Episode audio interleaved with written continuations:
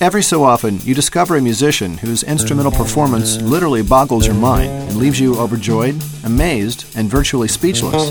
Bassist Victor Wooten is without a doubt one of the finest bassists on the planet, having been honored as Bass Player Magazine's Bass Player of the Year, not once, but a staggering three times.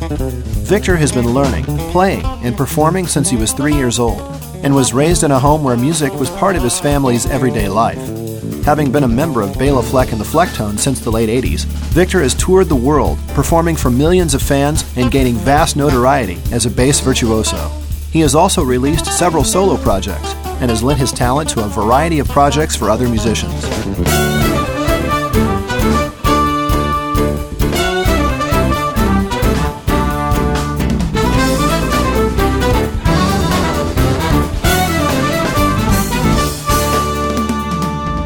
Having been described as a bassist who has reinvented how the bass guitar is played, Victor will tell you that it was never his intention. Rather, his goal is just to be truthful as a musician.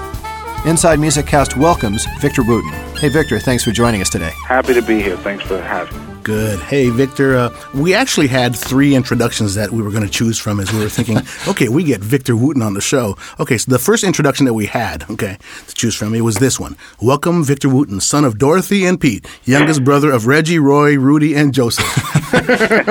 And then we also decided to try this one. Uh, welcome, three-time Bass Player Magazine Bass Player of the Year and renowned musician and multi-instrumentalist Victor Wooten. Right, but the third one that we actually chose, and uh, and I think you might like this too, is I found this one. It, it goes like this. Uh, known as one of the most influential bassists since Jaco Pastorius, Victor Wooten is known for his solo recordings and tours, and as a g- member of the Grammy-winning supergroup Bela Fleck and the Flecktones. He's an innovator on the bass guitar as well as a talented composer, arranger, producer, vocalist, multi-instrumentalist, and simply one of the finest people out there. And that's the one we chose. But you know what you forgot? You forgot author. Exactly. I need to and author. you know? Do you know Makes where we sound good? Well, you know where we found that intro, and, and this is sort of cool. We found that at the Fodera webs guitar website because Vinny and Joey, that's what they have uh, as a descriptor for Victor Wooten. Oh wow! Cool. I didn't know that. Yeah, it was. Uh, you've been working with those guys for, for a while, huh? Oh man, yeah, since nineteen eighty-three. My wow. goodness, with your yin yang basses. I mean, you, you basically endorse a, quite a, an arsenal of basses, but uh, um, those guys have been uh, producing beautiful instruments to you. Yeah, yeah, for a long time, and it's kind of cool because you know we both met when we nobody really knew who we were. Mm-hmm. You know, Fodera was their first year making basses, so right. they, you know they aren't.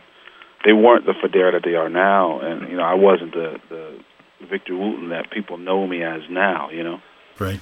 So it was it was a very very cool meeting because we we stuck together because we liked each other. Man, what a, what an amazing instrument! What a, what a what a tool that they give you! It's so well yeah, made. Yeah, it's like the you know the Stradivarius of the bass. Yeah. You know, my, my first Victor Wooten experience was with the Flecktones back at the uh, the Vogue Theater in Indianapolis uh, back in nineteen ninety-three. And, you know, I, at the time I'd never seen you guys perform before, but, you, you know, I was just enamored with your overall skill and, and musicality on the bass. Mm. Uh, but as the show progressed, I couldn't help but to realize just how just how synergistic the entire band is. I mean, mm-hmm. your brother Roy filled us in a while back. We had him on the show about a year and a half ago. He, he filled us in on how you all met in Nashville back in the late eighties. But uh, when you first sat down with Bela, you know, just I'm just going back to the first time you guys met in Nashville uh, for your first jam. Did you did you immediately know that there was something magical happening between you? Definitely. I mean, it, even if I wasn't playing with Bela, I knew there was something magic because hmm. he's he's just a yeah. magic. musician in person. Mm-hmm. But when we sat down to play, uh, it was it was just easy. Mm-hmm. You know, it's just like sitting down and talking with a compatible person, having a talk, you know, a conversation. Mm-hmm. Musically, it was the same thing. Bela and I just sat down in his kitchen and just played for a couple of hours. Yeah, uh, it was very very cool because just it was so easy, like we had done it, you know, many times before. Mm-hmm. Now, you know, I didn't expect anything to come of it. You know, not not like what we're doing right now, you know, twenty-something years later. Well, that was the magic. I mean, you guys got together and, and it just exploded. You guys became one of the, uh, you know, I want to, sometimes I want to say jazz, sometimes you want to say bluegrass. I guess you could call it newgrass or whatever you, your genre was. It was kind of a genre unto itself because of the, you yeah. know, the style of music you guys were playing was something that you know, people hadn't really heard before. It was such yeah. an interesting fusion of sounds and, and ideas. Right, and and that's the beautiful thing of it, is that you, it's hard to give it a name. Mm-hmm. Um, and so the music stays broad. A lot of times you give something a name, it kind of confines it. Right. Um, but the Flecktones music definitely goes outside of any of those boxes. Mm-hmm. And it's because of our, our, you know, diverse and unique backgrounds that made up the original Flecktones. Mm-hmm, mm-hmm. But the band at that time, you know, with Howard Levy playing harmonica right. and keyboards, and then Béla, and then my brother Roy was playing, you know, the crazy electronic drum thing. You know, I'm the most normal part of the band. That's true. That's true. You know, and that's, that's like a scary thought. But the interesting thing, too, that that you can't deny, anyone who sees that band, especially in the, you know, the nineties, early nineties, anyone mm-hmm. who saw that band, yeah.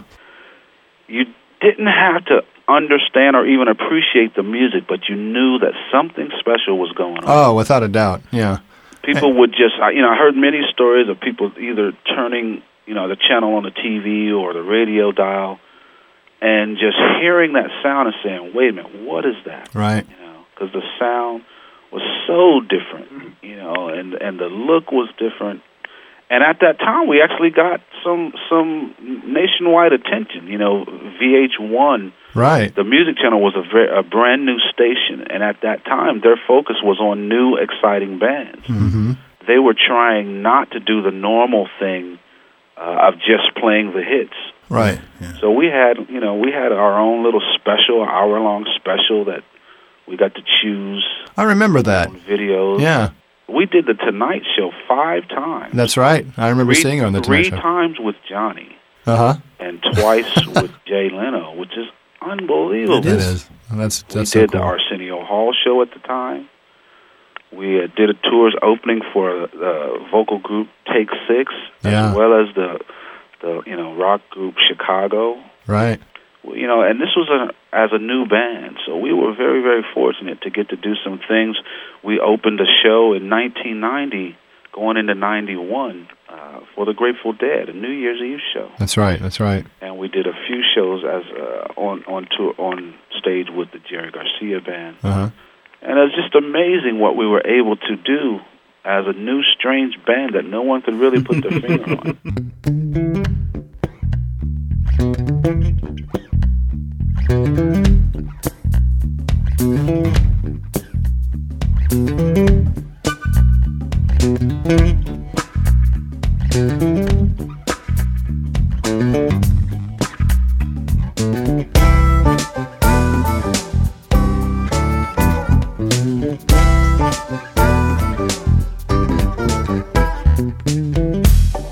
I'm glad you brought up uh, the Dead and Jerry Garcia, because one of the things uh, I think at one point, we were talking about labeling a minute ago, and you, you hate to label anybody, but you did sort of fall into that jam band sort of uh, yeah. moniker. And, you know, when when Jerry Garcia passed away and, and the Dead sort of, you know, you know, folded and, and drifted away, you you guys continued, uh, obviously you were touring, but a lot of those fans who caught you with those Dead shows and, and knew that you were perpetual tourers, you know, where they were following you around everywhere too. Absolutely. It was a blessing for us to, yeah. to get welcomed into that that uh, arena of mm-hmm. jam band fans who are very, very loyal. Mm-hmm. Oh, yeah, oh, yeah, yeah without a doubt. And, uh, you know, the few shows we did with the Jerry Garcia Band, as well as that huge uh, New Year show at the Oakland Coliseum with the Dead, mm-hmm. uh, was amazing, because when, when Jerry Garcia passed, um, those fans went elsewhere. Yeah. I mean, you know, of course they still love the Dead, but then you had bands like Fish. Yeah, right, and the right. Dave Matthews Band. Right. And then you had all these jam band festivals. Well, the Flecktones were welcome into those places also. We got a chance to open for Fish quite a bit, as well as Dave Matthews Band. Yeah. And so uh, our fan base grew. Our, oh, yeah. our jam band fan base continued to grow. Mm-hmm. Uh, because of that original association with with uh, Jerry Garcia and the Dead. But another cool thing about it is that when we first started, we already had Bela's Bluegrass fans. Right. And a lot of them didn't know what to think about us. Mm-hmm. They loved Béla, but weren't quite sure about the band. But, you know, most of them stuck with us and grew to love it. Mm-hmm. And uh, and so with those fans, uh, Howard, you know, had some fans, and all of that combined with the jam band mm-hmm. thing, that's really allowed us to to uh, you know exist for over twenty years. And then we eased our way into be accepted by the jazz fans. Mm-hmm. And so you know we do have fans from all around the board, mm-hmm. which is kind of rare. Uh, but very, very fortunate for us. But, you know, that sort of addresses one thing that just the level of musicianship, uh, I mean, is is actually remarkable. And I think just, just the advent of having the different, let's say, following, you know, for the bluegrass and the jazz and the fusion or whatever.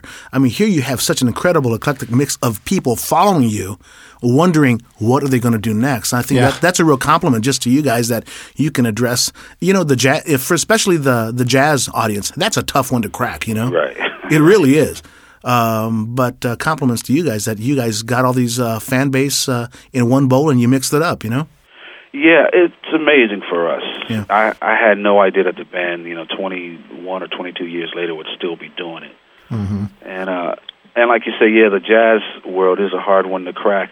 But again, the one thing about the band that you can't deny is the the level of competency of the musicians that, that mm-hmm. you know make up the band. Yeah. You know, when you when you listen to Béla play the banjo, again, you don't have to like the music, but you know that this guy is yeah. at the top of his field. Yeah, definitely. You know, same the same with the rest of the band, and uh, and in the jazz world, uh, they the the jazz fans appreciate that level of musicianship. Mm-hmm. And so eventually, at first, you know, the people who didn't like jazz because you know maybe there's a banjo in it and it may have a little twang to it. You know, after a while, uh, they just kind of have to give in to You're it right. and say, "Wow, okay, this is this is cool." You know, and then we got a chance over the years to work with a lot of great jazz legends. You know, right. People like, you know, Chick Corea. Mm-hmm. You know, we, we did a one show where we got to play with Clark Terry. And, wow. you know, I got a chance to work with Ray Brown and a bunch of different people like that. And so after a while, you know, we just get welcomed into all of these different arenas, and it's it's a beautiful thing. Yeah. You know, I, you guys aren't, as the Flecktones, you're not touring as, as much as you did back in the nineties. But I'm curious to know, I honestly I haven't seen you through Indianapolis in a while. You were here for the Jazz Festival a while back, but I haven't seen you here in a while. But um, I'm dying to catch a show. I know you're going to. You're out with the Flecktones now, right. and I'm thinking about traveling up to Michigan here soon to see you. But uh, what, what kinds of? I, you know, I remember back in the nineties. You know, um, I remember each each each time I'd see you every year when you guys had. You know, you really sort of you would take the music that was current. Like if you were doing Three Flew Over the Cuckoo's Nest, or mm-hmm. you guys would take that, uh, and, and, and that was you know that was your main focus. And as you as you guys progressed, you sort of left that music behind when it came to performing. You really sort of looked forward, and you didn't right. really take a lot of that music that you had from the past back in your shows. Are you filtering more of the the older material back into your shows now? Well, at at, at the moment, no. Um, we just finished a two-week tour with the original Flecktones, where Howard right, Levy right. was back with us. That uh, was all old music. Uh, I wish I could have seen it. Yeah, that was. I mean, that was a thing to see and, mm-hmm. and hear. We oh. hadn't toured with Howard in seventeen years, since the right, ninety-two. Right. Okay.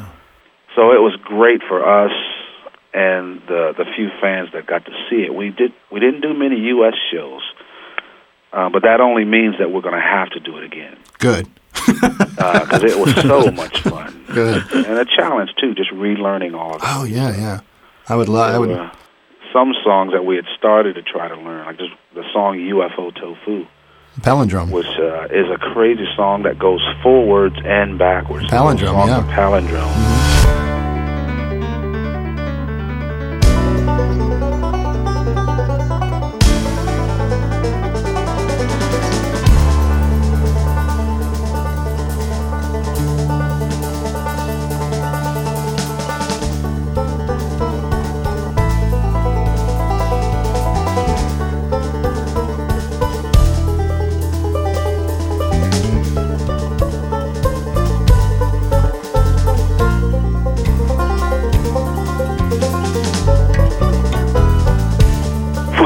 To try to learn that, and then we were like, well, no, we want to put in the time to try to remember. Maybe next year, maybe next time. But right now we are currently traveling um, playing some of the holiday music that we right, recorded right. on the on the C D, Jingle All the Way. Yeah, that came out and, last year, right? Exactly. Yeah. yeah, and to me, this is some of the most creative music that we've done.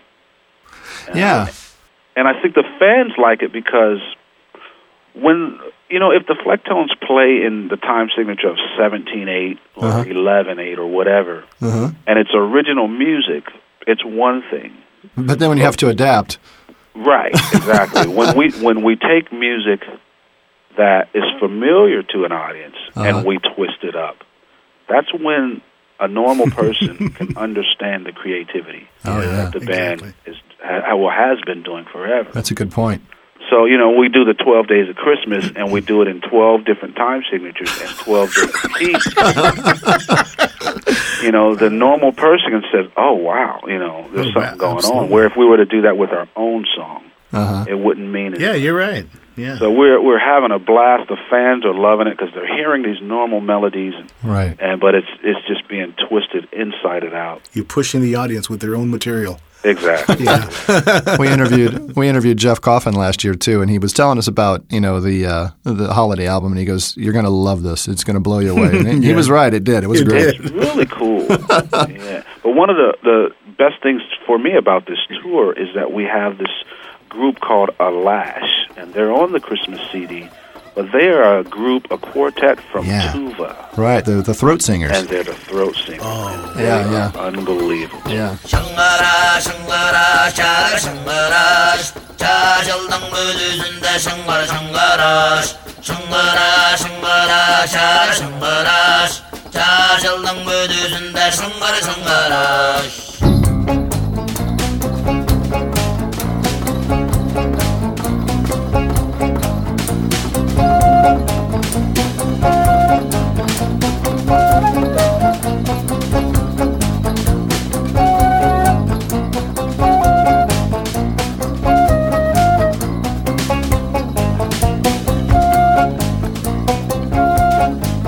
So they're doing maybe thirteen of the seventeen dates on this tour. Uh-huh. So they'll be on most of it. So hopefully if you come to see us, uh, they'll be there. I'm going to try. It's amazing. Yeah, I'd love to I'd love to see that.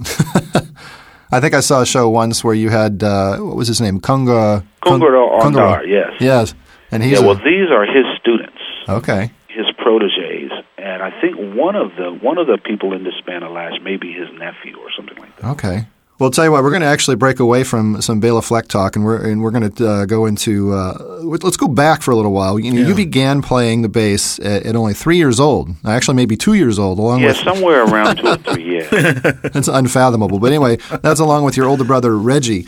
He was a bass player as well. And uh, your entire family, you know, had a musical vibe, and it, it – and, uh, It was inherent with, with all of you. And tell me about the, the Wooten Brothers Band when when you first joined at age five, and what kind of kinds of tunes were you guys laying down? I mean, what were you playing at age five? Yeah, um, really? Whatever was on the radio for yeah. us at the time, uh-huh. you know, which was some gospel music, mm-hmm. you know, James Brown, Sly Stone, definitely whatever was happening in Motown in the late sixties. Uh-huh. Uh, we were playing all of that. Mm-hmm. And the interesting thing is, on the radio at that time in the sixties, uh, you'd hear everything on one station. That's right, yeah. You, That's you, true. You'd hear some rock music, you know, you'd hear Yes, and then, you know, you might hear uh, James Brown or something. Mm-hmm. And so we were playing all of that. And then we would also have to learn songs depending on where we were playing, whether it was a wedding or whatever. Right. Or whatever was current mm-hmm. at the time. But we played a lot of music for people to dance to. Mm-hmm. So there was a lot of soul music, a lot of R and B. And, uh, and and just to clarify one thing, Reggie, my brother Reggie, was not really a bass player. He just taught me to play. Oh, okay. All right. He's a guitar player, uh-huh. and he taught me to play bass, and also taught my brother Joseph to play keyboards. Wow. But he just knew that we needed it, and we were very young. So if I was three, Joseph was six. And Reggie would have been what? If I, Reggie's eight years older than me. So, you know, if I was five, he was only fourteen or thirteen oh, or so.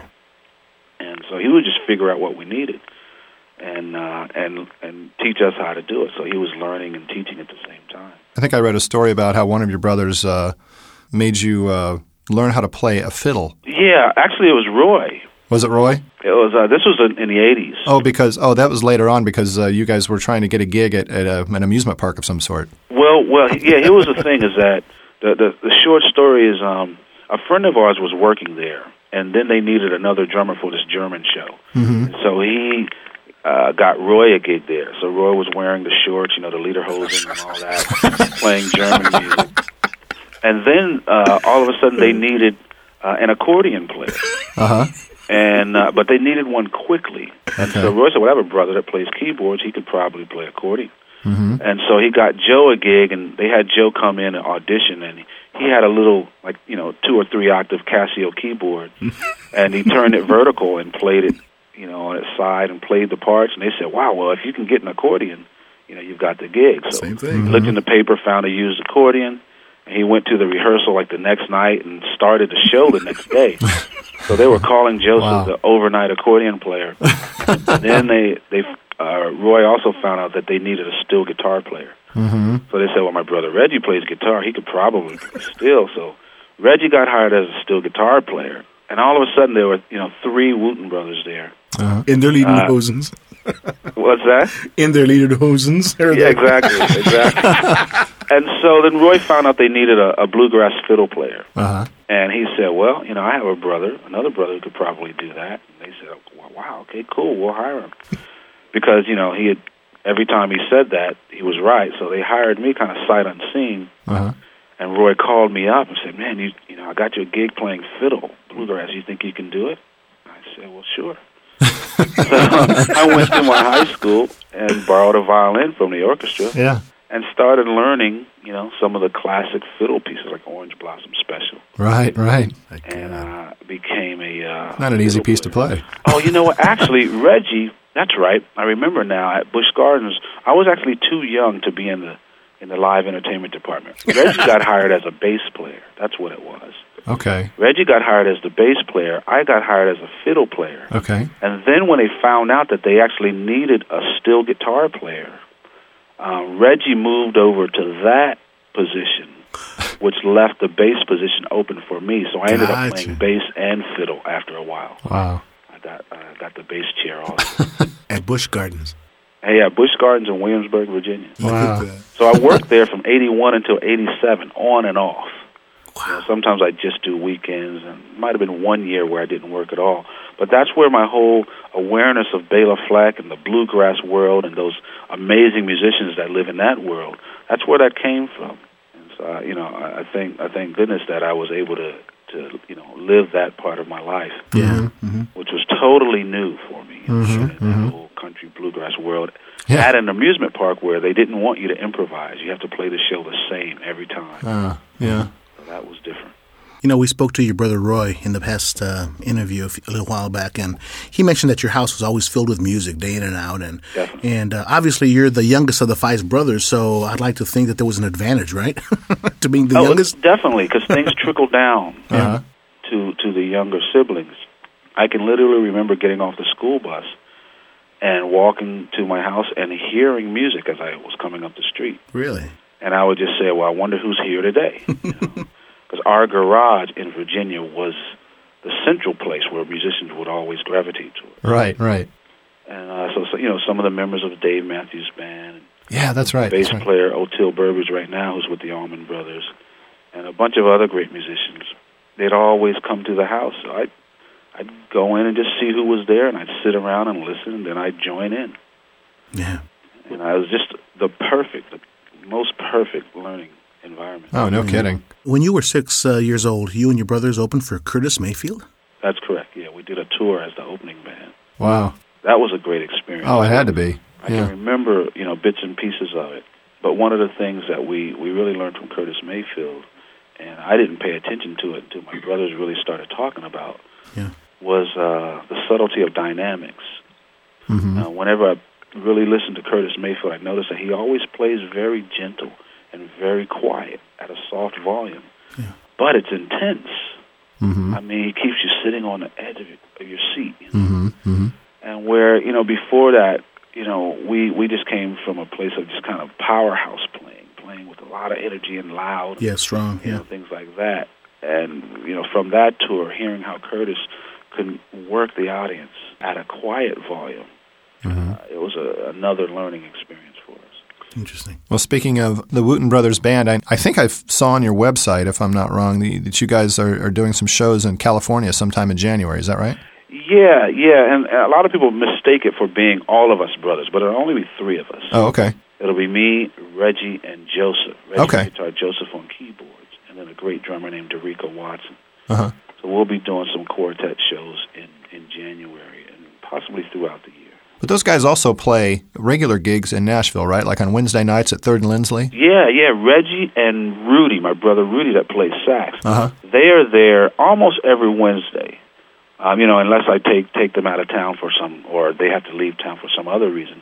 But they do have a, a regular gig at a place called Third and Lindsley. Right. And that's the also the address. And it's just downtown on Third Avenue. And uh, it's a jam, you know. They've been doing it for years and years. Yeah. And it's it's a fun place to be on a Wednesday night. Well, we're going to have to make it down there. We're not too far away. Um, Definitely. We, Eddie and I went down there last uh, December. We went to a, a benefit concert for another guy we've had on the show, another bassist by the name of Chris Kent. Do you know Chris? Yeah, of course I know Chris. I knew about that benefit and, and couldn't make that. He's a good guy. Yeah, he's yeah, very good he guy. He is. Great guy, a wonderful player.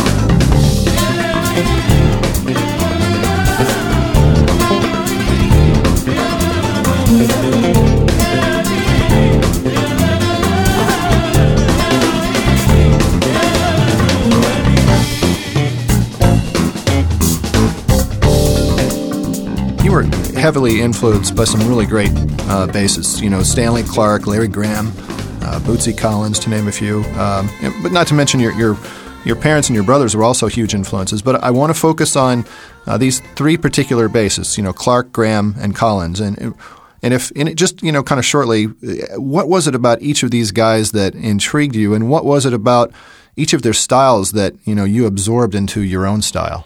Sure. Well. Being a, a James Brown fan early on, mm-hmm. early seventies, and my parents actually taking the five of us boys to go see them early on. Mm-hmm. Uh, you know, of course, I became a fan of that bass playing. You know, and, and one of the main bass players of that time was Bootsy Collins. Right. And, you know, so to see this, you know, tall, skinny guy with a fro just grooving on the bass, and then I find out that his brother's playing guitar. Mm-hmm. You know, Catfish. And yeah. so, you know, that brother connection really grabbed my attention. Um, but we were learning those songs, and that was kind of a start for me to really, you know, start paying attention to who musicians were. Right. By name. Mm-hmm. And so, you know, Bootsy kind of gave James Brown a different sound. You know, he he added the, the bounciness that, you, you know, the bass lines that you might hear in Sex Machine. Sure. Um, different types of, different type of bass playing. Mm-hmm. that that band and the combination of Bootsy and Catfish, what they brought to James Brown was was a very different sound. And it was, it was a sound that my brothers, you know, uh, would, would make sure I was aware of. Mm-hmm. And so I really got into Bootsy's playing. And, of course, you know, later on, too, when he when he connected with Parliament and all of that. Mm-hmm.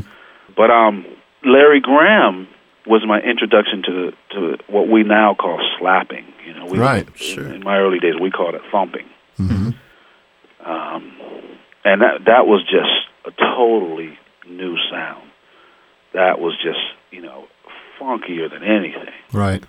And so, of course, I had to learn how to do that. Mm-hmm. You know, and Reggie uh, helped me, you know, learn that, and that's where where my technique kind of came about, mm-hmm. was through through Reggie showing me how to use my thumb yeah. the same way he uses his guitar pick. Mm-hmm. And, I, you know, I've always been young and small, and I remember trying to learn this one Larry Graham song where Larry Graham would just bounce on one note. Mm-hmm. And on certain songs, like Everyday People, he would play one note the whole song. Holy cow. Which is, yeah. you know, unheard of. And, and, but for me, I didn't really have the stamina to do that for a whole song. So Reggie showed me instead of just bouncing down with my thumb, I could use it in both directions. I could go down and up and mm-hmm. use half the motion mm-hmm. to get the same thing. Wow, that's cool.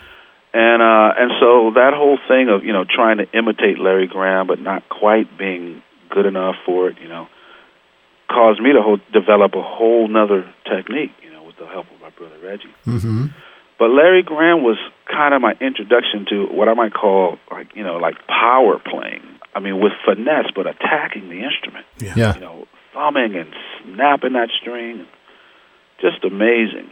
Mm-hmm. And then, you know, his his own band, uh, Graham Central Station, uh, that was just the funkiest band at that time, with his singing. And, and it was the first time in my mind that the bass player was fronting the band. Yeah, that's actually, that's a good point. You know, not just playing, but singing, writing the song. Yeah, I mean, I mean, a number one hit with "One in a Million You." Yeah, yeah, I mean, it was amazing. Yeah, mm-hmm. not many people do that. You, I, no, I mean, I, I can't no, name I mean, many you know, bassists that do that. Yeah, Bootsy came along later and had his band, uh, you know, as well as a bunch of us later on. But Larry Graham was really one of the first.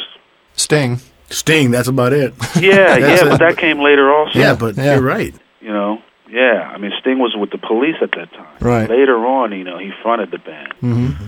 And, you know, and then when, when this fusion group, Return to Forever, hit the scene, mm-hmm, yeah. uh, Stanley Clarke, mm-hmm. you know, I had never heard a bass player play with this kind of fire. Oh, yeah, he's amazing. Rapid fire notes with his fingers. And just to hear, you know, a bass player actually playing lines now, melodic lines, uh-huh. you know, where a lot of our thumping things that, you know, we were we were just doing them in one key, and, you know, usually in the key of E. And now Stanley came using all of this in a jazz sense, mm-hmm. using his thumb, fire, you know, just fire under his fingers, mm-hmm. but playing complicated music. Right. And so my brothers and I just went head first into that. And at this time now, uh, Reggie wasn't teaching me my parts anymore. Mm-hmm. So to learn Stanley's lines and Stanley's solos, you know, I had to put on the L P, put the needle on the record, and use my ear. Mm-hmm. And uh, and I, you know, I credit Stanley with helping my ear get really good, because trying to decipher all that stuff he was doing, yeah, was almost impossible. Yeah, you could. And almost... then after that, Jocko showed up, and it just opened up a whole nother world for me. Yeah. Well, you know, in, in my opinion, what you've done with the bass in the span of the last twenty years is, is similar to what a player like Jocko did with, with the bass when, you know, he was with us. That being, you know, you, you've really, you've reinvented, in a way, how the instrument is played. And, you know, your style of communication that you deliver uh, with the bass, you know, connected with me like like no other bassist has before. But when, when you take the when you take the stage or when you're in the studio, Uh, what is it you ultimately want to convey musically? I, I'm sure it's it's different with every composition, but is there a common ideology you have when you pick up the bass?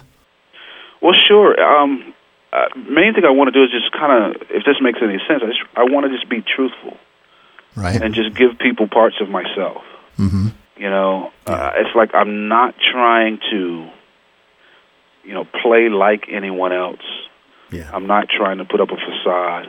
You know, like there's, you know, some bands who, who do wonderful things, and I'm not knocking any of it, but, you know, some bands will create an icon, mm-hmm. you know, where you might paint your hair orange, or you'll always wear this one thing, or, or you know, or you'll play naked, you know, and mm-hmm. cover yourself with the instrument or whatever.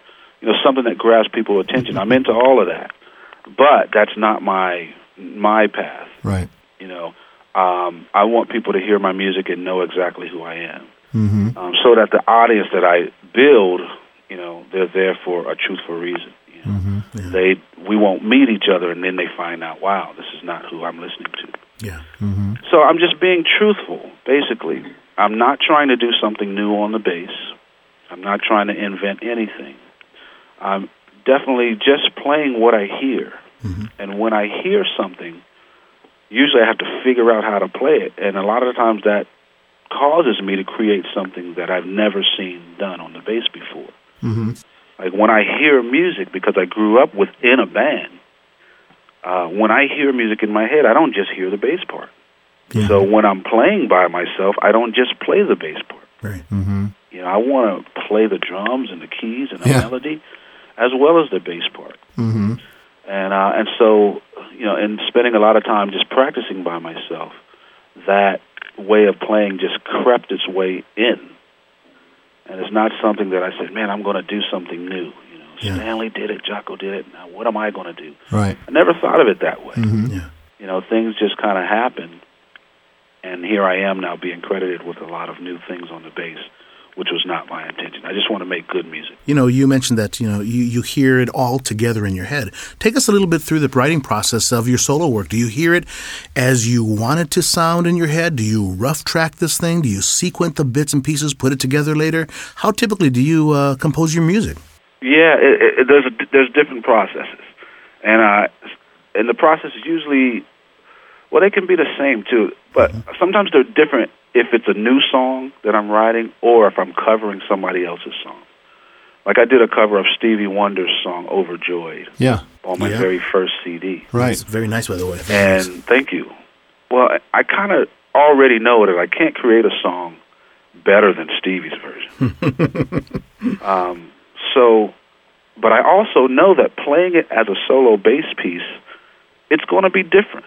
I don't have to do anything different with it. It's already different, so I don't have to change the arrangement, you know. Yeah. So I just listen to his version, mm-hmm. and and you know, and learn his chords and, and the melody, understand what the lyrics are talking about, and then try to figure out a way to play it. You mm-hmm. know, I can't play the whole thing when I only have four strings. So I usually start with the melody and the bass line. Mm-hmm. I'll play the melody, and then I'll figure out what's the bass note, what is the root under that. Yeah. And then I'll just play the root as with a piece of the melody, and then I'll fill in the middle. You know, and a lot of times I have two more strings that I can kind of fill in a chord with. Yeah. Uh, and if I do it in the right way, and I allow the melody to ring as I bring in the chords, it allow, it makes the instrument sound bigger.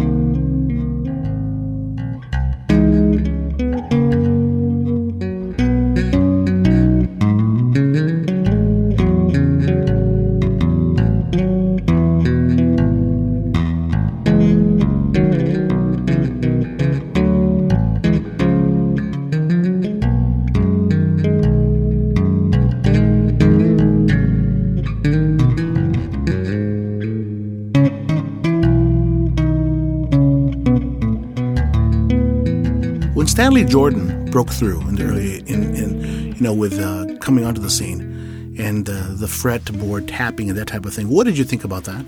Blew me away.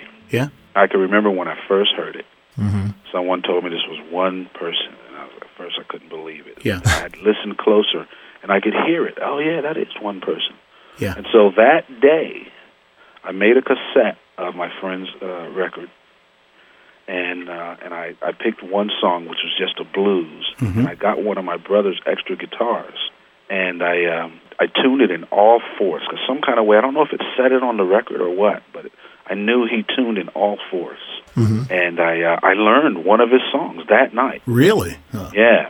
I just stayed up until I did it. It was probably daylight before I stopped. Wow. But I just kept going until I knew that song from beginning to end. Wow. Yeah.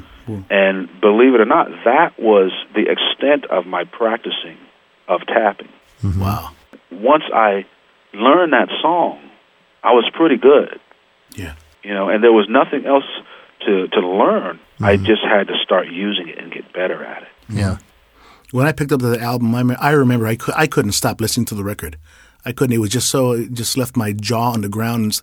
And just, just with thinking, God, this guy's playing melodic lines, the rhythm line, the, I mean, everything was coming out of one instrument. I'm like, this is freaky, man, you know? Yeah, yeah. I really did. I remember yeah. that. And uh, let me move on a little bit. Uh, your two thousand eight release, uh, Palm Mystery, great body of work. It takes us from funk, fusion to jazz, and even dabble in gospel. Uh, it is a really a mystery to, in reality, of one, what one uh, would expect uh, to hear in a project like this, but uh, because it's not really clearly predictable, you know? Right. Um, Good. The concept of this album, uh, explain it a little bit. Walk us through that. Yeah, well, exactly that. Um, you know, I, I don't want things to be predictable. Mm-hmm. I don't want you to hear my record and say, wow, I've heard that on the last record. So, you know, th- my goal, for one, was, was to continue doing a record that was different from my last, keep you guessing, have new, uh, you know, new new things for you to listen to. But I also wanted to do a record that had, you know, some more playing on it, some more jazzier elements. Yeah, right.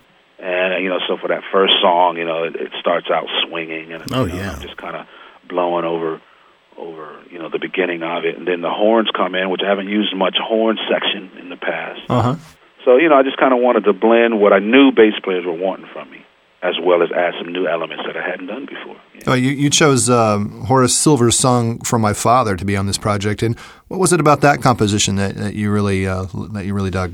It's just a song that I've heard and always loved. Mm-hmm. You know, it's it's a jazz standard, so a lot of times we go to the jazz club and we'll play that song. Sure. But I always kind of heard it. I loved it as a funk tune. Mm-hmm. You know, as just a, a, a funky thing. So yeah. whenever I got a chance to, you know, to to do the song, you know, back in, in the earlier years at a jazz club or something, you know, we would funk it up a little bit. Yeah. Mm-hmm.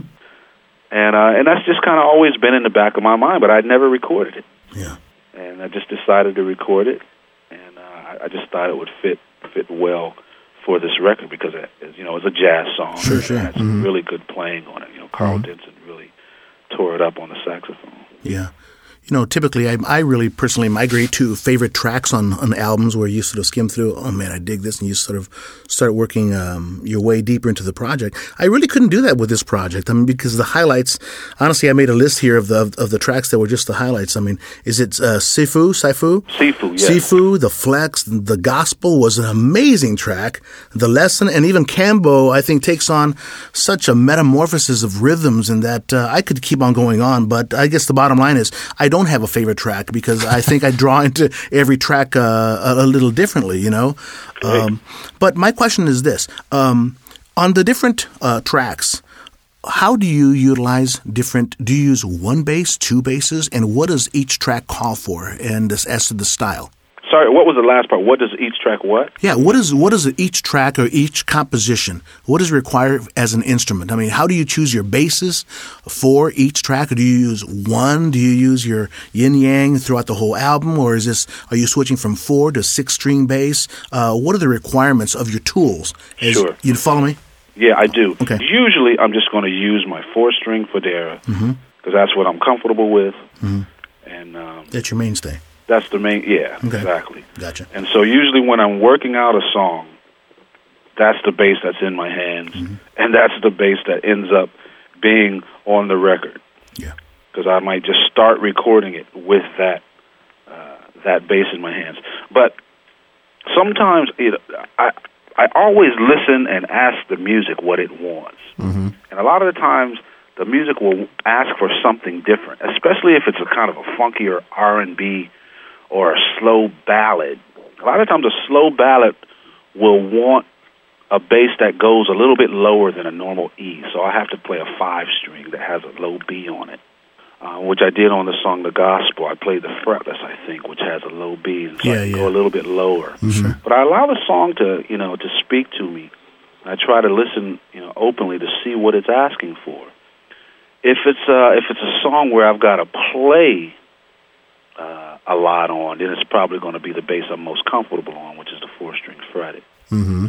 But a song may ask for fretted. The song may say, man, you know, I need higher notes, so I'll play, you know, uh, either a six-string or my tenor bass, which is just a four-string bass that's strung up a fourth higher. Okay.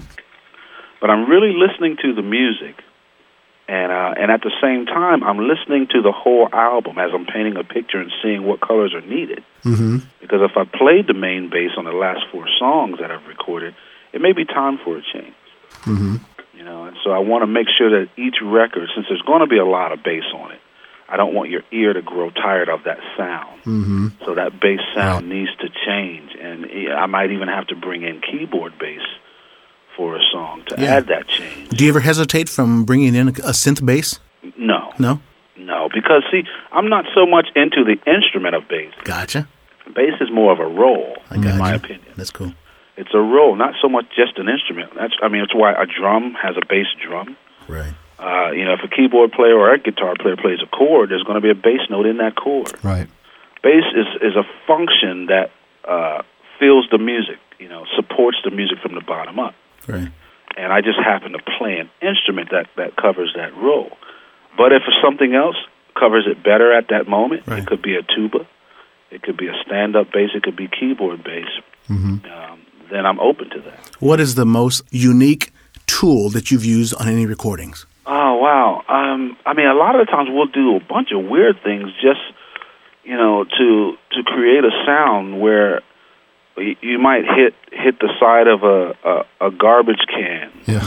and mic it in a certain way that, that creates the bass drum sound you're looking for. Um, I don't know that I've used this, but I, I picked up two glass flower vases one time, and I picked them up together in the same hand, and the way they vibrated and bounced off of each other gave me the, the most amazing sound. And so I've recorded it, and I don't think I've used it in a project yet, but it's just it's just stored in my library of banks of sound mm-hmm. that will show up somewhere. But a, a lot of the times, uh, weird sounds will show up. I know on my uh, the song called "What Did He Say," mm-hmm. yeah, right. which was on that record. I was listening to it because my new website has some music playing, and, yeah, and that nice. song was playing, and I recognized I, I had a, a cockatiel at the time named Cherokee. Uh-huh. And I could hear Cherokee in the background. And I remembered, I forgot about it. But yeah, I, I recorded him and just stuck him in in various places. So you have this That's rhythmic great. bird call in the back. That's great. And I just like sounds because all sounds are musical. You know, yeah. and on my Yin Yang record, I used my daughter at thirteen months. Yeah. Just babbling. And, uh, and I learned how to play what she was babbling. Yeah. And I played along with her. And we added chords and made it sound musical. Right. And so, yeah, some weird things find it, find their way into the music. Yeah, your Grammy-winning, uh, let's talk about this a little bit, uh, your Grammy-nominated Yin Yang uh, project, which was a two-disc project, uh, one instrumental and the other one was geared towards vocals. Great concept. I mean, you had some great players. You had Bootsy, Howard Levy, in fact, we were just talking about him, Kirk Whalum, a good friend of ours and a past guest, and, and more. But uh, you used, uh, what is it, uh, you, you were recording the two Roland uh, sixteen eighties, huh? Yeah, that's true. Walk us through the production notes on this baby. Yeah, well, that's the whole record, both C Ds and all the effects, and all the mixing was done on two Roland sixteen eighties. Yeah, um, and it was probably the first, you know, full-blown project to be done that way. Yeah, we were actually going to master the project on the sixteen eighties, but their mastering software wasn't completed yet. Uh-huh. When they sent it to us, it kept making the system crash. So we had to go into wow. a, you know a real mastering place to master it. Mm-hmm. But uh, yeah, I would just show up at you know someone's house a lot of the times with a sixteen eighty. And, uh, you know, and plug them in and record and take it back home and work on it with my engineer at the time, Kurt Story. Uh-huh. But some of the tracks were done, like, with the full band, with the drums and keys and all that at the same time. And the sixteen eighty, I think, only allowed eight inputs. Mm-hmm. So I had to purchase another one so mm-hmm. that we could sync them together just so we could all plug in at the same time. Right, that's interesting. And, uh, yeah, actually, the there's two tracks that Carter Beauford, drummer for Dave Matthews Band, mm-hmm. recorded. And we actually filmed the whole recording thing and released a D V D, an instructional D V D about the process. But we were in a studio with Carter and Béla and my brother Joseph and a bunch of musicians. And uh, if you if you watch that video closely, you'll see the sixteen eighties right there. Oh, really? Cool. Yeah. I want to ask you sort of a blunt question here, and it, it is: uh, Do you enjoy you enjoy singing? Right? Do you enjoy it? I mean, I you, enjoy it. You do I, such I a great often, job. I don't often enjoy my voice when I hear it back, but I enjoy singing. Yeah, I mean, you know, a lot a lot of your material is instrumental, but I think on actually on Paul Mystery there were quite a few tracks that yeah. you know involved a lot of vocals and uh, and there's a there's a few choice Bela Fleck tunes that you know you did some some vocals on too. But I think you do a great job on vocals. I appreciate it. Yeah, I think maybe I did. I've done a little bit with the Flecktones, but my brother Roy Future Man does most of the vocals that we yep. do with the Flecktones. Right, right. And he has a great voice. Phenomenal voice. Well, we got a question from one of our listeners. This is a guy named Bud Pearson who happens to be a, a bassist and a, fan, a real big fan of yours. And he said uh, he, he has a question about Howard Levy, and he says, tell us about playing along, alongside Howard Levy uh, on the last series of Flecktone dates. Yeah, uh, it was great to be back with Howard again. And it was amazing at how familiar it was for all four of us to be playing together again. Yeah. I mean, it, we just, it was like we just went back you know, twenty years or so. You know, I, I well, oh, go, go ahead. ahead. Go ahead. I'm sorry. No, I was just gonna say Howard. Howard is a genius mm-hmm. uh, in the truest sense of the word. Mm-hmm. I don't know that I've ever met a musician like him, with as much knowledge, as much ability. And what most people don't realize is he's playing what we call a blues harp, a blues harmonica, right? Which is a diatonic instrument that's designed to be easy to play, mm-hmm. so that if you blow into it, you get a chord. If you mm-hmm. suck air in, you know, the opposite direction, you get a different chord. Right, right. So it's made for all of us to be able to get one, sit around a campfire, and instantly play music. Mm-hmm. So, and, but because of that, the instrument is was can always considered to be incomplete. In other words, all the notes aren't on the instrument. Mm-hmm. You can't play, you know, a full chromatic scale from low to high. That's true. Mm-hmm. Well, that's what we always thought until Howard came along. Howard, you know, he to use his words, he said he loved the instrument so much that he knew it had to be complete. Mm-hmm. And so some kind of way, he figured out where the missing notes are. Interesting. And he came up with a whole new technique of playing that instrument to, to be able to play these notes. And it is uncanny, it's unbelievable, and it's impossible. Not for him. but, but he can do it. Yeah, wow, that's amazing. And so, you know, when he's playing all this crazy Charlie Parker, like, you know, harmonica playing, it's it's it's a little toy instrument, you know? Mm-hmm. And then he he plays the piano, you know, even better, you know? And then he's playing in unison with the piano. Mm-hmm. But what most people don't know is Howard can play just about any instrument. Wow. wow. You know, he focuses on piano and harmonica, but I've seen him play, you know, all, you know, different types of percussion and Chinese and Asian instruments, and he plays saxophone, bass. Saw him on tour with Kenny Loggins playing mandolin. Mm-hmm. He plays anything. You just mentioned the Kenny Loggins uh, connection. I, I saw him play with Kenny. Oh, this goes back fifteen, sixteen years ago. But uh, what was great was when Kenny was introducing the band and he introduced Howard, he said he introduced him as the man with two tongues. Right. He said, ladies, you're going to like this, but here's Howard Levy, the man with two tongues. Mm-hmm. That makes complete sense. Yeah, we used to call him the man with two brains. Yeah. And but Eddie. He's, he's phenomenal, and, and he knows so much about music. Mm-hmm. You know, and I always pick his brain whenever I'm with him. I had him write me out just some, just some, you know, musical concepts and things to practice on. Mm-hmm. And uh, so, I, you know, I have a, a sheet of paper with his handwritten notes that I've got with me right now that I'm still working on. Jeez. But he's just a fascinating person and just unbelievable musician. We, Eddie, we need to get him on the show. Absolutely. We need a contact there. Yeah, just be prepared to have your minds blown. Okay.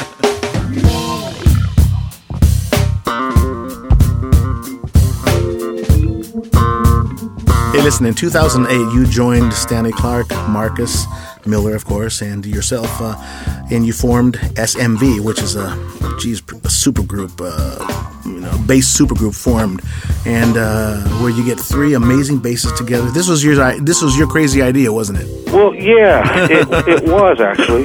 Um, it was something that I had approached both of them individually with mm-hmm. probably Seven years, six or seven years before it happened. Yeah, mm-hmm. I'd go see them play, and, and see what had happened is I had seen this great guitar trio with uh, Paco de Lucia, yeah, Al Di Meola, right. and John McLaughlin. Okay, and I thought, man, I'd love to do something like that. Yeah, you know, because whenever I see something that just blows me away, I want to do it. Mm-hmm. Right. You know, no matter what it is, it could be a circus act or whatever. And so anyway, you know, I, I started thinking of two people I'd love to do it with, and it was Stanley and Marcus. And so individually, years ago, you know, I'd go see them play and talking to them backstage. I just dropped this little hint, you know, man, we should, the three of us should do something. But it wasn't until a few years ago when Bass Player Magazine had this show, and they asked Marcus and me to present Stanley Clarke with the Lifetime Achievement Award. Okay. And so we got up there and said some nice things about Stanley and gave him this award. And uh, and they had arranged it that we would join Stanley on stage to play School Days. Wow. You know, his big bass hit. Right. And once we did that, the three of us knew that, okay, you know, cool. It's time to really do this for real. This was too much fun. I think I, we, we got together, recorded a record. Yeah, that was Thunder. Tours. Thunder, yes. Yeah. And I think on that album, Marcus Miller, uh, and this is something I didn't know about him, but doesn't he play a, a bass clarinet, and he plays synthesizer, and, and not only, you know, of course, the bass as well. Yeah, yeah, Marcus uh, pretty much produced that record. Yeah. Mm-hmm. But yeah, he, you know, he played clarinet when he was in, in school, grade school. Yeah. And now he focuses mostly on bass clarinet. Mm-hmm. But he plays, yeah, he's a good, Stanley and Marcus are both good piano players. I highly recommend this album. If you, if, if our listening audience, if you haven't heard S M V, it's it's a, a fantastic uh, body of work. And uh, one track that just I have to mention that just jumps out to me is a track called Pendulum, and it just leaves me mesmerized. And I can only imagine the you know the recording session and how the vibe was when you guys actually uh, tracked that. How did you record that? You know, that song was a jam. Yeah. Mm-hmm. What happened? Really, was it? Really? Yeah, a complete jam. This girl named Butterscotch, okay, showed up at the studio, hmm. and she's like a human beatbox. She does drum, uh, you know, okay. sounds with her voice. Right. But she's very unique that she plays jazz piano, and she also sings lyrics while she's doing the beatbox. Wow. Which I don't get. I don't know how she does it. What's her name again? Butterscotch. Butterscotch. You can look her up online and on YouTube. Okay. She was actually a finalist in America's Got Talent. Really? Okay. Because she is that good. But you can wow. find her on YouTube and over the internet, and you can see some of her performances of singing songs like Summertime, Jazz wow. Standard. And she's singing the lyrics and doing the drum beat. I don't get that. Voice. That's unbelievable. Well, she shows up at the studio one day, and she just blows us away. And we say, okay, you know, we got to set up a microphone. Right. And we ended up getting her on a couple of tracks. Um, and Pendulum was one of the things. We just got her in the studio, put up a mic, and the three of us just started playing along. Jeez. And that's what came out. It was actually longer than what you hear. Oh, I can imagine, yeah. We we edited it down just to make it, you know. Right. I bet you that groove could have gone on forever, man. Absolutely. Yeah. Jeez. Yeah.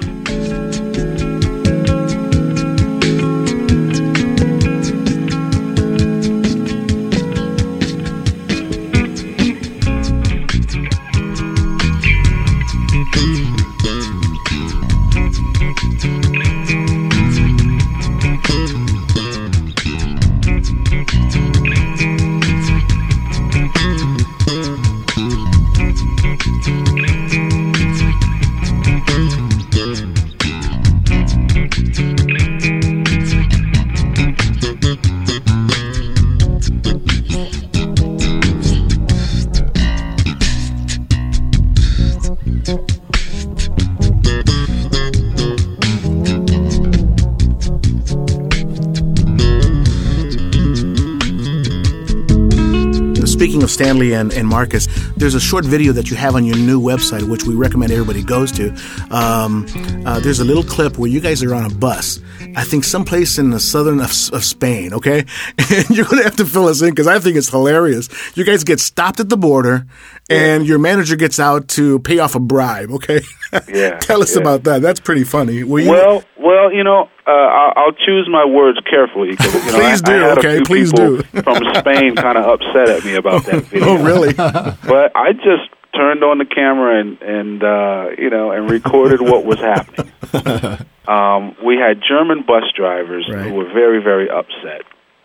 And they just kept us there until they could find something, you know, wrong, you know. This was while you were touring with Stanley and Marcus, correct? We were, yeah, we okay, were touring with S M V. Okay, got it. And we got stopped going into the Basque area of Spain. Mm-hmm. We were stopped at the border, yeah. and we were held there for a couple of hours. They they actually, you know, put something under our bus tire so that we couldn't move forward or backwards. Oh my God. Um, and they literally, you know, were going to close down the border because I guess it was either time for their break or something. But they were at least acting like they were going to leave, and we were just going to be stuck there unless we paid two thousand euro. What? And you know, and I, I'm not here to say that they were wrong or they were right, but it appeared like we were just getting the, the shaft. Right. You know, I, of course, I was in the bus. I wasn't outside listening to what right. was going on because they were speaking Spanish, and you know, from what our driver, bus driver, was saying, is they they were saying that they couldn't speak any English. Right. Uh, you know, and, and, until they wanted to. And uh, and so in the end, to get through and to get to the gig, we had to come up with two thousand euro. Interesting, which is around three thousand bucks. Yeah, and uh, so it was either, you know, sit there and, and fight this thing and try to prove our point and, and risk missing the gig. Right. Or uh, just paying it and going and doing the gig. And I believe what happened is that our... Our, uh, well, we, we we paid, at the, on the spot, we paid the money, but I believe the German bus company, I think they maybe reimbursed S M V, and they were going to take it up with their lawyers and things like that. Yeah, right. Because it, in the end, the, uh, what they were saying was wrong with one of our bus drivers.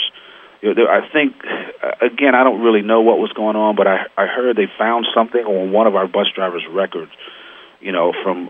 two weeks earlier. Mm, okay. So. And he, but he wasn't the driver. He was the driver that was actually sleeping. So, uh, and he was saying, you know, that if you're not driving, if you're off the clock, they're not even supposed to look at your record. Wow, interesting. But they apparently had found something that had happened a couple weeks earlier that they were allowed to use and say, well, you have to pay this fine. Yeah. Which didn't make sense to him, from what I understand, because it wasn't in that area, you know, that he was paying a fine for. And it was, you know, weeks earlier, and he wasn't even driving at the moment.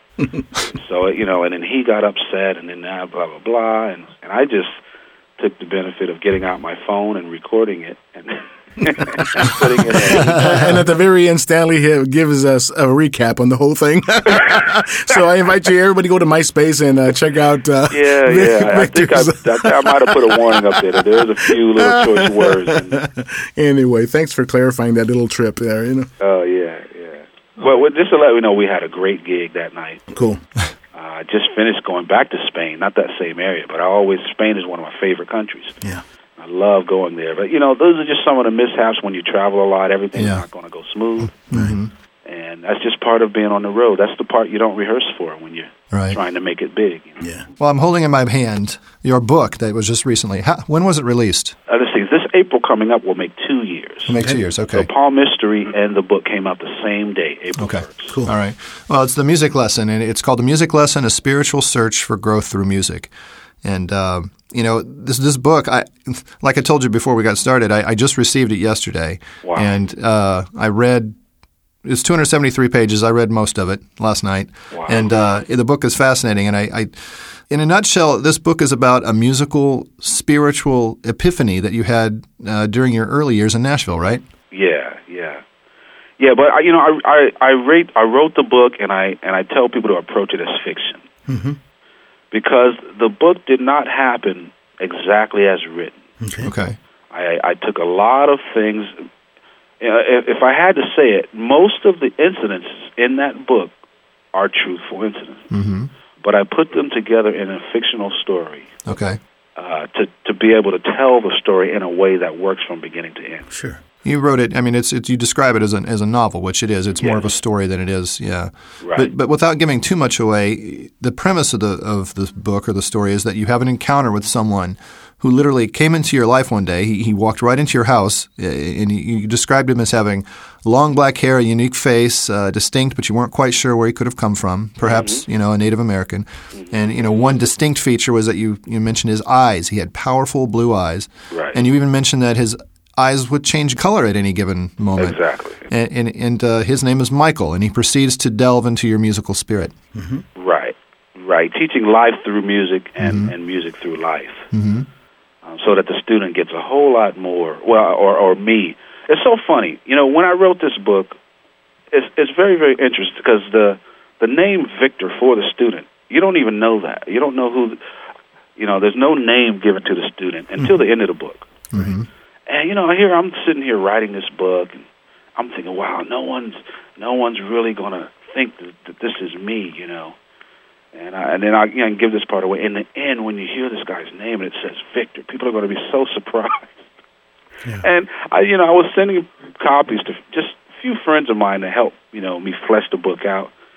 And everyone approached the whole book as being me, and I didn't realize that it was going to come across that way. Well, I, I'm I'm guilty as charged because I did the same thing. Well, everyone does because you're really right. The thing is really based off of my life, you know. Mm-hmm. Even though I, I took stories from other people mm-hmm. and and you know and, and put them in here, mm-hmm. but um, the student doesn't really know what he's looking for. Uh, he just knows that he's not doing well musically or with his life. You know, he's not, he's a pretty good player. He mm-hmm. knows that, but he's not getting gigs. He can't get studio work, and he's doing all the right things. He's right. practicing his scales and his modes, and but nothing's coming of it. So he's just discouraged and doesn't know what to do.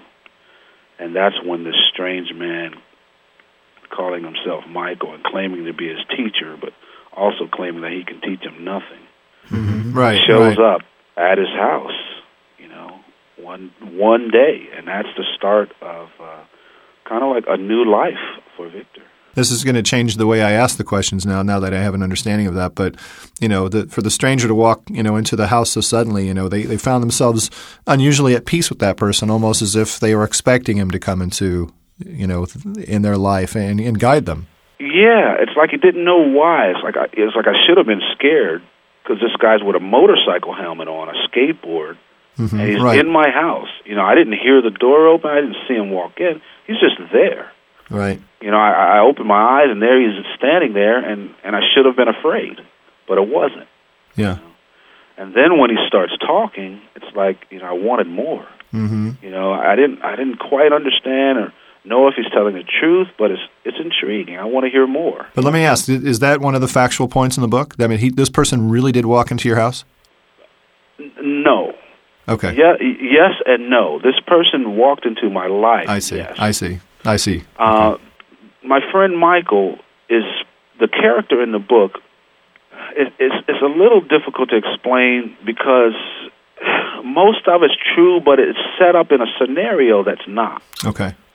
In other words, I wasn't at my house in Nashville and this stranger appears. Right. But I was in Nashville when I met Michael. Okay. As a, as a friend of mine, his last name is Cott, K O T T. Okay. And, and I, I was actually introduced to this guy by another good friend of mine. Mm-hmm.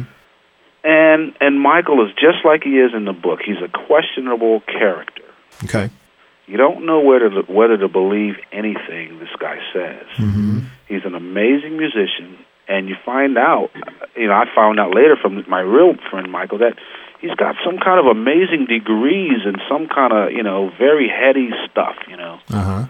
But he's a character. He's always wearing that blue jumpsuit, and he's got his skateboard and his motorcycle helmet, even though he doesn't ride a motorcycle. And, you know, he'll he'll say something that is is profound and brilliant, but then he'll he'll pick up some, you know, food off the ground and eat it. You know, he'll offer you some first, you know, want some, and then he'll eat it. And he never seen him be sick or tired even. Uh-huh. He's just a strange guy yeah. that keeps you guessing. Yeah, he's a free spirit in the freest sense, you know, ba- based on what I gathered from what yeah. I read. And there was one, I think there was one part in the book where you said he's the kind of guy who uh, would just, you know, in the middle of November take his clothes off and run and dive into somebody's pool.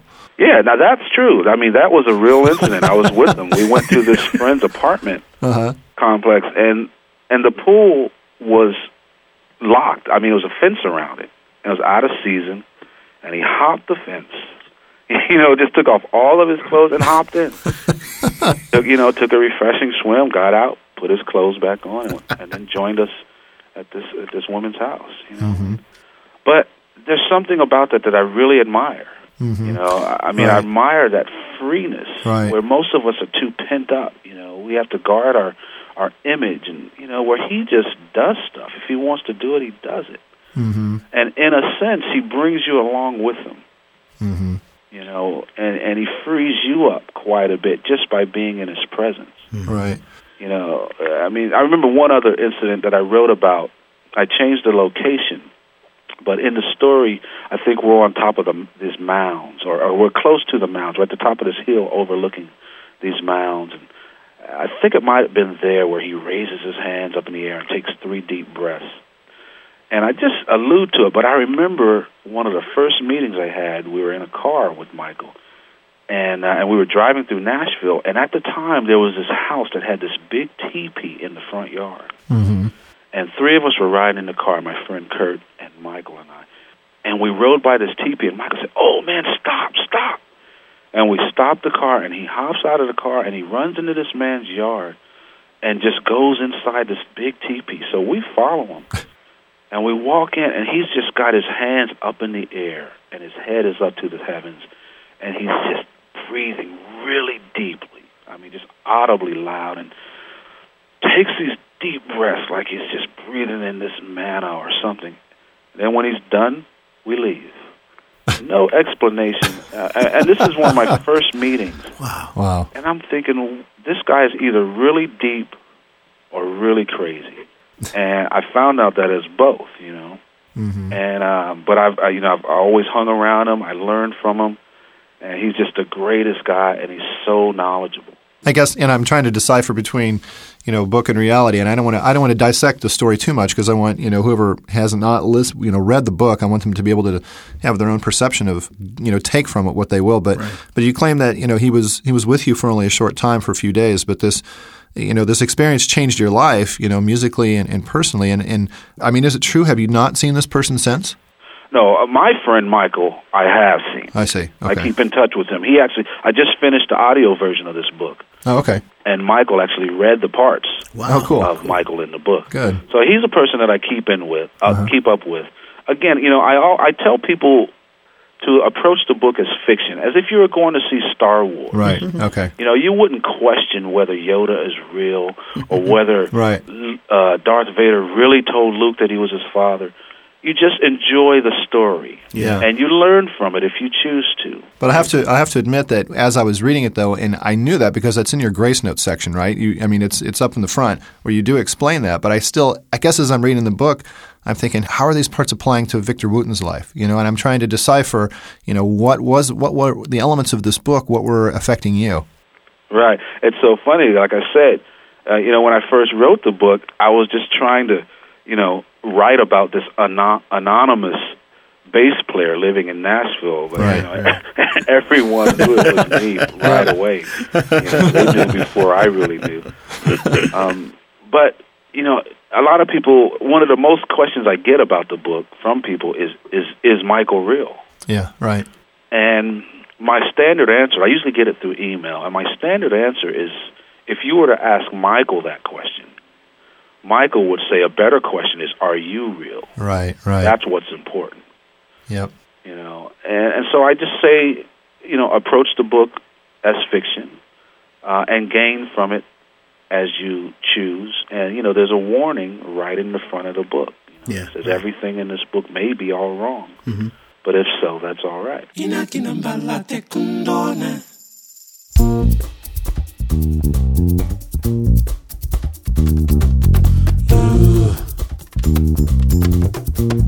The track I Saw God.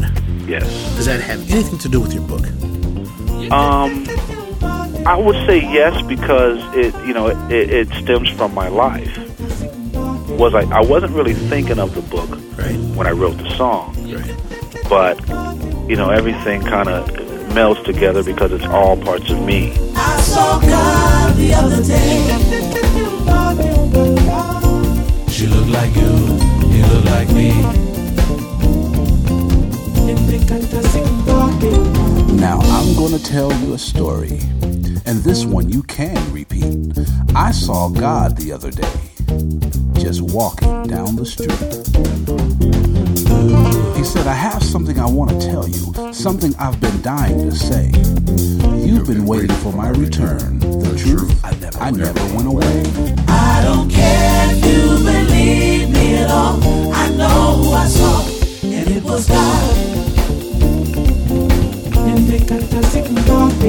I said, hold on just a minute. How do I know it's really you? She gave me a simple answer. She said, you don't. Unless you do. Wait a minute, I don't quite understand all this. Tell me, what do you want with me? You see, I'm not a religious type of person. And he said, you don't have to be. I don't know if I'm the right person to talk to. You know a few of my puzzle pieces are missing. And she said, I speak to everyone, but not everyone chooses to listen. Well then, tell me how to treat my enemies. I mean, the people I despise. He said, the answer will be clear when you see me in their eyes. I don't care if you believe me at all. I know who I saw, and it was God. I saw God the other day. She looked like you, he looked like me. I saw God the other day. You look like you, you look like... That song just came out of, you know, my own thinking about life and religion, of course. Right. And seeing, you know, being frustrated sometimes at how people approach religion and how closed uh, some people can appear to be to right. me about religion. Mm-hmm. You know, where in life everything gets changed and everything gets updated, you know. Yeah. we T Vs and music and cars change, you know, everything, but religion, we try to keep it the same. Mm-hmm. It has to be how it was two thousand years ago. And when when life changes, you know, we just have to flow with it. That's, life is change. Mm-hmm. You know, that's a good definition to me of life is change. And, um, and just the way I see a lot of people looking at religion, and even growing up, you know, learning from my parents and reading the Bible, I just, for my own self, saw a lot of holes in that picture. Um, and it's things I've been thinking about for years and have kind of shied away from speaking openly about it. Mm-hmm. Um, you know, and on all my records, I'd have some spiritual topics and song lyrics. Yeah, right. But in this song, for the first time, I just kind of decided to be blatant and yeah. open. Mm-hmm. Yeah. And not so much to tell people this is the way it is, but to cause people to think for themselves again, mm-hmm. and to reevaluate what you think, mm-hmm. you know, and, and then just using a male and a female voice or terminology for God rather than always having to be he mm-hmm. or him, mm-hmm. you know. In the song, it's it's she, mm-hmm. right? You know, and uh, and so for a lot of people, that's a bold statement, right? It's true. Which for me, it's like, well, why not? You right? know? Exactly. So you know, it ruffled a few feathers, but at least the people that con- most of the people that contact me are saying, wow, thank you for that. It's a brilliant song. And, and believe it or not, now, you know, I get asked to come and speak at, uh, you know, preachers' uh, conferences and, and and different things like that, which is really, really amazing. Mm-hmm. I'm glad that people are open to the song. Mm-hmm. Well, you know, as I was reading the book, especially in the early first few chapters when I was trying to, you know, wrap my head about around the story and what you were saying, Um, it it reminded me, and maybe you've read this before, but it reminded me of a book that I read about twelve, thirteen years ago, um, a book by Neil Donald Walsh called A Conversation with God. Yeah, absolutely. So have you read that? Oh, yeah. I've read all of his books. Uh, uh-huh. That, especially that first book is, is yes. go down as one of my favorite books in history. Oh, me too. Me too. Um, Without a doubt. It was definitely groundbreaking and and went along with a lot of what a, many of us were thinking and either didn't know how to put it into words or were afraid to. Mm-hmm. And in that book where he's, it's just question and answer. He's asking God a question and God is answering. Right. It's not so heady. It's, you know, he's asking normal questions that you and I want to know. Like, you know, why is chocolate bad for you? You know, how come sex is supposed to be bad for you? Would it feel so good? You know, things that we're thinking but are not allowed to talk about. And the nor- and the questions are understandable. Right, right. And it's really, really amazing. But what is even more amazing to me, and I hope most people will get this from that book, is that we can all do the same thing. Mm-hmm. We can make that same connection. You don't have to call it God. You know, you can call it whatever you want. Mm-hmm. But there is a part of ourselves, call it your subconscious, that knows things that we don't consciously know. Mm-hmm. And so we can sit down with ourselves, quiet our, quiet our minds maybe, and, you know, pose a question, whether you write it or not, pose a question, and then just open. Be mm-hmm. open to the answer. Mm-hmm. And it's amazing. One thing that I appreciated from the song was uh, back, backing away and seeing the big picture of what you're trying to say. It had some really beautiful stuff in there. And a couple of things like are uh, one message that I really enjoyed that people really need to understand is, hey, uh, the old advent of, hey, if you do it, what is it, the scripture where he says, if you do it to the least of these, you've done it unto me. Right. That type of thing. You're, you're basically saying treat, love your neighbors as, as you love yourself. And you even sure. go as far as to even to say, even about, you talk about the enemies. You, and man, you better, you know, yeah. that, that's sort of scriptural too, where it says, hey, you should love your enemies like you do yourself. I mean, they're just, they're human beings too. You follow me? Sure. And you yeah. tap on a bunch yeah. of live. Although maybe misguided. Correct. Yes. But who's to say? Right. You know. Who's to say? Because, you know, our lives, at least on this plane, you know, our physical lives on Earth, are governed by what Einstein called the theory of relativity, mm-hmm. which means you are what you are only in relationship to what you aren't. Mm-hmm. So in other words, I'm not black until there's a white person that comes along. Yeah, that's right. You know, there's, there's right. no daytime unless it gets dark. That's, that's right. right. So that's in right. other words, let's say someone wants to, and I know Neil talks about this in one of his books, might be a child, a children's book he has called the, the Little Soul and the Sun or something like that. Okay. But the concept is that, let's say you want to be a light unto the earth. You know, you want to bring joy to the world. Mm-hmm. That's right. Well, in this realm that's governed by the theory of relativity, you can't do that unless darkness shows up. Right. You can't be a light. You need darkness to be a light. Right. That's why a flashlight doesn't work too well in the daytime. That's right. It has to get dark. But what happens is we make that statement, oh, man, I'm going to do good, I'm going to be light. And so the darkness shows up, and we curse the darkness. And a lot of us times we succumb to the darkness, and we forget our original goal mm-hmm. was to be that light. And the darker it gets, the dimmer your light can be. Right. But even just a, you know, a match will produce a right. bunch of light if it gets dark enough. That's absolutely true. That's true. So we, but we forget about that. You're right. And we succumb to the darkness. So a lot of people who claim that God is everywhere, if you can't see him in your enemy's eyes, that's yeah. your problem, not your enemy's. Yeah, I remember that little song a long, long time ago, This Little Light of Mine. Because it, it it only takes a little bit just to make a dark room uh, light up, you know? Absolutely. That's right. Absolutely. And when you become that light, yep. you will see it mm-hmm. in your whole life.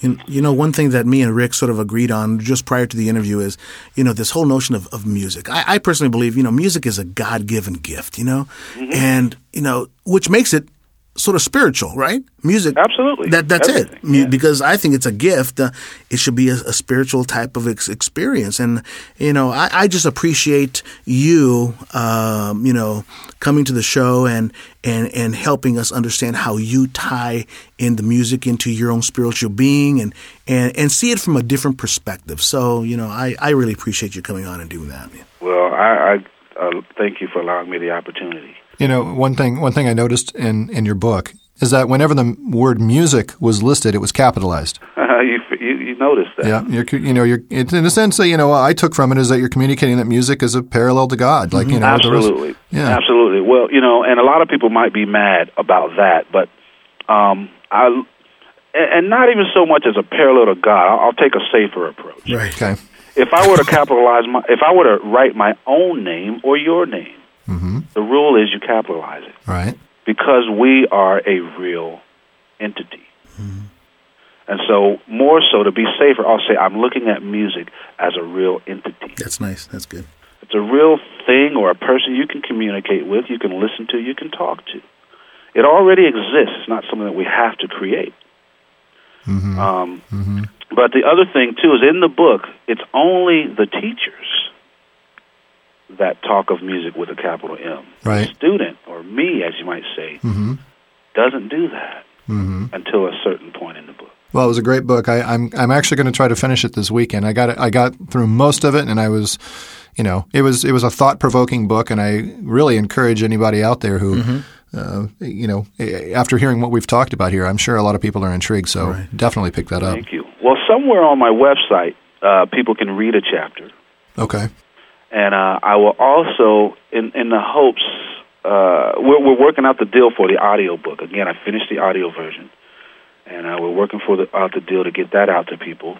And uh, but, but my hopes is to soon uh, have a chapter up that you can listen to on my website. Oh, okay, okay. And also, just to let you know, the sequel is in the works. Oh, cool! Right, very cool. Right now, does Michael return? Uh, yes. I will give that away. Don't tell us no not, more. Don't not tell us in no the more. Beginning. He shows up by surprise. The All return right. of Michael. All right. Dun, dun, dun, dun. And to wrap up here, I, you know, I've seen you perform at least a dozen concerts with Bela Fleck and, and, and the Flecktones, and and your feel and communication on stage is unlike like anything, you know, I've seen before. Mm-hmm. And you know, you are all one when it comes to your musicality. And I. I only have one question alluding to the Flecktones here, and how do you and the other guys, you know, Bela, Roy, Jeff, and even Howard, or any of the other guests that you've had, you know, with you in the past, how do they how do they perceive the music? I would assume it's very similar to the same kind of connection that you've learned, or that, you know, the, the character in the book learned. If I can speak for them, mm-hmm. It's like if we, or if you and three other people were to sit down and have a conversation. Mm-hmm. You all speak a very similar language. Right. And it's not so much about y- your instrument, your language. It's more about what are you saying. Mm-hmm. And you don't really pay too much attention to the words. You don't pay any attention to your instrument when you're talking. Right. The conversation is what's important. Mm-hmm. Musically, we approach it the same way. We're just communicating. Uh, the instruments are secondary. And, you know, when you speak your language, when everybody speaks their language good enough, and believe it or not, it doesn't even have to be the same language, but if you speak your language good enough, you can sit down and converse. Mm-hmm. In other words, you know, if I if I have if if I'm in French and I don't if I'm in France and I don't speak French, but I have to find a bathroom, you know, I can communicate that. Mm-hmm. You know, if I'm hungry or whatever, there's a way to communicate it because I'm that good in my language. Right. And so musically, we're doing the same thing. Mm-hmm. We're just communicating with each other, and because we we understand music, and that's our that's our subject matter. You know, we're just speaking music, so we don't even have to have a song, mm-hmm. and we can play music. You know, but if we do have a song, that's like a specific topic. You know, and mm-hmm. then we can all communicate about the same topic. You know, so I, I would just relate it to that, mm-hmm. us just having a conversation. Yeah, cool. And allowing, you know, using using our instruments as our speaking voices. Yeah. Well, I want to mention uh, to everyone out there listening that uh, Victor's new website just went up uh, recently here, and, and you can get there by at victor wooten dot com. And uh, Eddie and I were checking out the site, and it's it's beautiful. It looks yeah, great. Good job. With Thank you very much. I, yeah, I appreciate uh, my friend Dave Zemek for building the new one, and Dave Welch, who also works on it. And Dave Welch has built uh, all my previous websites, mm-hmm. but we'll be changing it frequently. And, Good. Uh, all kinds of stuff. We want to make people, uh, I want to make it possible for people to learn uh, a lot about themselves, not just about me, from mm-hmm. the website. Mm-hmm. Sure. You know, so there's, you know, there's music learning tools uh, on the Words of Wisdom page. There's things that, you know, that'll cause you to think, and I want people to gain, you mm-hmm. know, from visiting my website, not sure. just, you know, have me gain from it. Any yeah. uh, any new music projects on the horizon for you? Yeah, well, now that I finished the, the audio book, which has a ton of music on it. Oh, okay. I scored the actual the book, so it's a lot of music. Very cool. Now I, I can focus on my next project. So uh, uh, I think, yeah, February. I have most of the, the month of February off at home. Um, and I'll be busy working on the road up until then. So in February, I'll start recording a new record. Okay, great. And I, I have a, a few different concepts that that I have in mind. So I'm just going to record a few pieces along the lines of these different concepts and see which one I like the best. So I'll, I'll, I'll allow the music to tell me which direction the next record is going to go in. Sure. That's great. Well, hopefully we can stay in touch with you and, and you know, maybe uh, down the road when uh, the next album comes out, or if there's the next book comes out, maybe we can uh, touch base again. I would love that. Yeah, great. And I wanted to thank uh, Danette Albetta, your manager. She was uh, real instrumental in helping uh, set this up. I wanted to thank her. I really appreciate that. Yeah, yeah, yeah. I, w- I could, I can't musically exist right now without Danette. And she's great. She was, she was great to us, and we really appreciate it. Yeah. And, and for those of you in Southern California, we also wanted to point out that uh, that Victor will be performing at Catalina's Bar and Grill on January seventeenth through twentieth, that's in uh, Hollywood, California. And for info and showtimes, please go to catalina jazz club dot com or call three two three, four six six, two two one zero. That's three two three, four six six, two two one zero and catalina jazz club dot com. Victor, thank you, thank you so much, man, uh, for spending time with us, and uh, and uh, we'll uh, we'll see you later. Thank you so much. All right, take care. Special thanks to Victor Wooten for joining us on this episode of Inside Music Cast. Also, very special thanks to the Inside Music Cast correspondents, Scott Gross, Kim Riley, Max Zabe, and Brian Pearson. And check out our new website at inside music cast dot com, where you can join in on forum conversations about the musicians we cover here on Inside Music Cast, as well as a variety of other music-related topics. You can also catch up on past interviews, read the Inside Opinion blog, and check out bonus content that we'll be posting often. Find us at inside music cast dot com. For Eddie Cabello, I'm Rick Such. Thanks for listening to Inside Music Cast.